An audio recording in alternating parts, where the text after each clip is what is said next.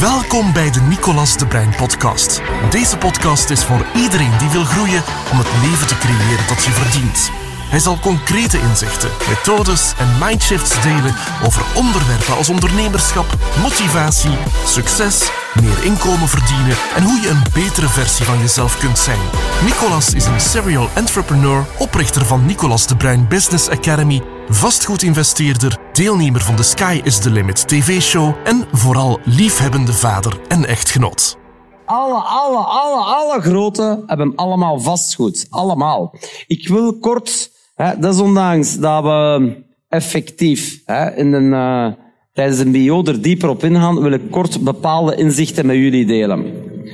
Wil ik bepaalde inzichten met jullie delen.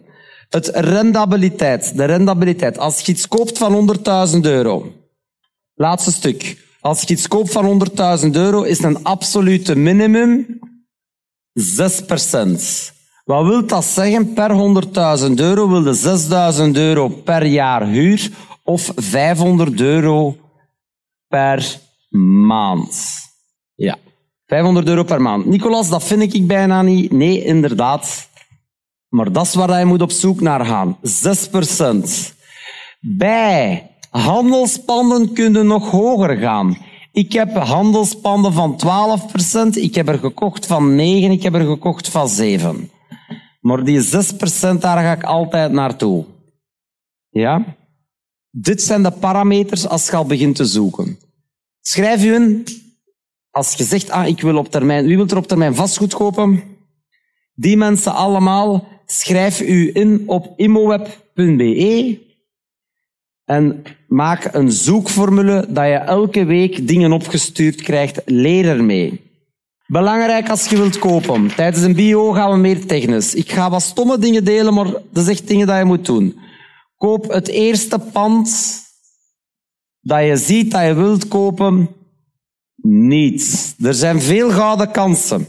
Zelf al denkt nee, dat zijn er niet. Ik ga nu zeggen, ze zijn er wel.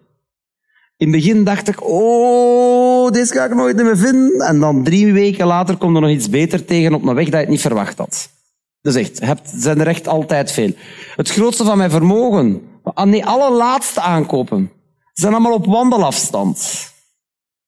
Waarom? Ik ben bezig met de wellness, mijn dochter, ik heb niet veel tijd gehad en op wandelen heb ik wat dingen gekocht.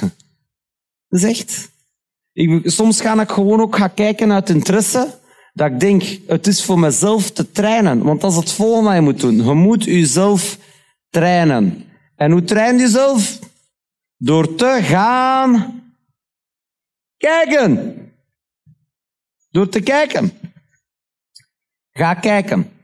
Ga nog iets aan, ga kijken. Hoeveel keer moet je gaan kijken? Ik zou adviseren, als je echt zegt, ik ben er klaar voor, ga naar 25 panden gaan kijken. Dat is een gratis leerschool, je moet er niks voor betalen. Volgende. Punten dat ik rekening mee hou. De bouwwaarde. Ik reken altijd rap uit. Ah, 1000 euro per vierkante meter is ongeveer de ruwbouwwaarde. Mijn basisafwerking. Dat is niet mooi, maar mijn basisafwerking. Mijn basisafwerking.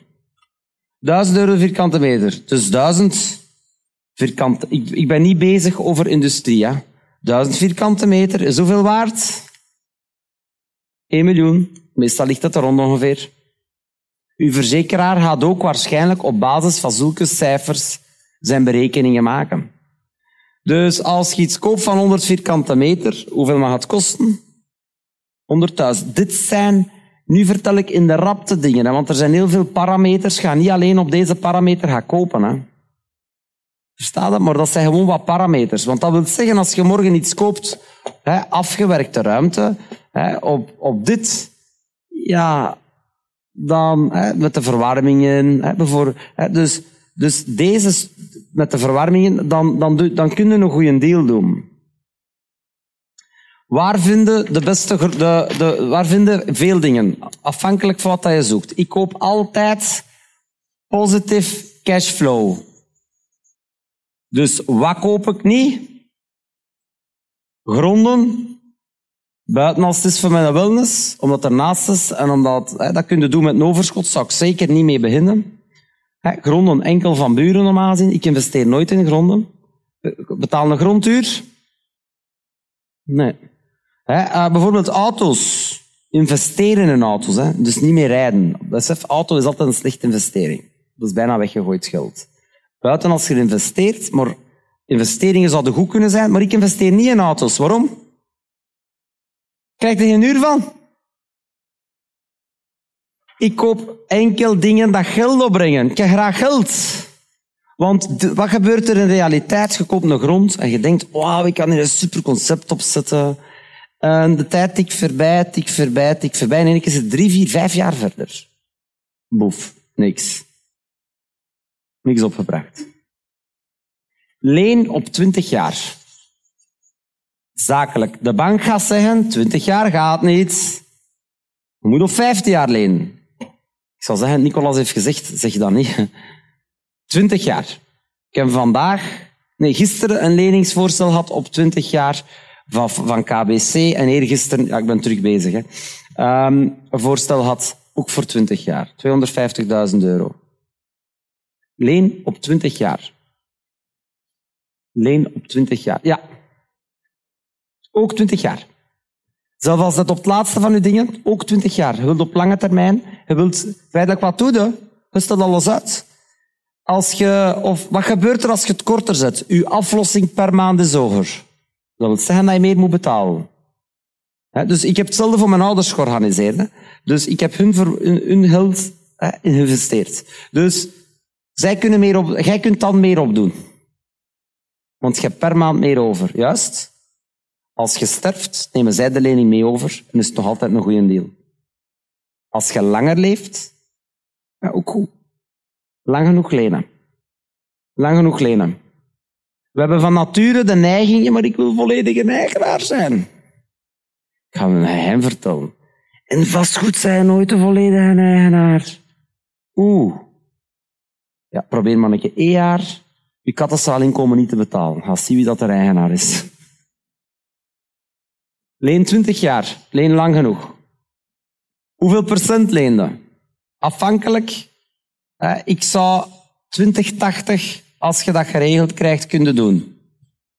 Wat dat belangrijk is, en dat is natuurlijk het fijne aan die 6%, als je die 6% hanteert, kun je de huurgelden inclusief, als je alles zou lenen, neem nu, je leent alles, notariskosten, boekhoudkosten, want je gaat op advies bij de boekhouder, dat is ook niet gratis. Je eigen tijd. Rekent alles. Een klein beetje leegstand zelf. Met die 6% dekt het geheel af. Geen probleem. 6% is de rendabiliteit, de ROI zoals ze zeggen, Return on Investments. 6% is gebaseerd op uw huurinkomen. Ik ga omgekeerd rekenen nu. Als de huur 500 euro is per maand, is dat hetzelfde als 6000 euro per jaar. En 6%, als je dat getal deelt door 0,06, 0,06 is hetzelfde als 6%. Hè? Dan kom je aan 100.000. Is er iemand die snel de rendabiliteit van zijn gebouw wil weten? Kreeg het u rap uit. Als je het niet goed weet, is gewoon voor de oefening mee te doen. Doe het voor u. Als je twijfelt, steekt u hand op. Ja. 565.000 euro, dat is de aankoop.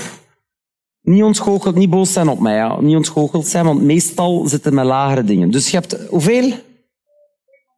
565.000 aankoop. De huurprijs is maar wat hij verhuurd krijgt.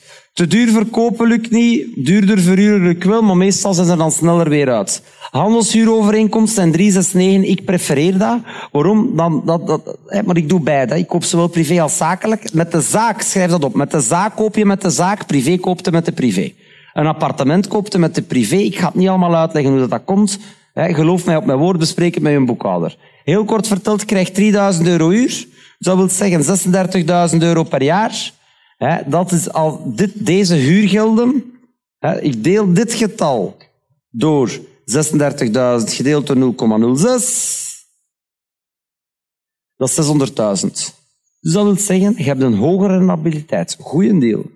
Dus ik reken een keer omgekeerd. 565.000 maal 0,06 gedeeld door... Dat is 33.900 was uw dingen. Dat is 6% Hoeveel rendabiliteit is uw huur? Dat is 36.000 gedeeld door 556.000. Uw rendabiliteit is 6,3% op dat moment. Goeie deal. Mocht blij zijn. De meesten hebben dit niet. Is dit uh, privé en niet zakelijk? Ik ga nu nog een gouden tip bijgeven. Werk het uit. Ga ik om naar Tenerife? Ga je naar Tenerife komen voor dit te kopen? Nee. Zou dat mogelijk kunnen kopen? Wat, eens een keer ga kijken, vind ik geen slecht, geen slecht idee. Kijk hoeveel investeringen dat er nog te doen zullen zijn. Kijk of dat je de huur effectief gaat krijgen. Want voor deze huur te krijgen, dat is verhuurd, juist? Dat is de woning? Ah, drie studio's. Ja, dat koopt de privé naar mijn vennootschap. Doen op die manier. Is goed? Splitsen. Splitsen kost geld, geen probleem. Goed? Doen zo.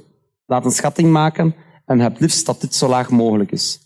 Is goed? Daar gaan we... Ja, top. Is voor iedereen van toepassing, hè?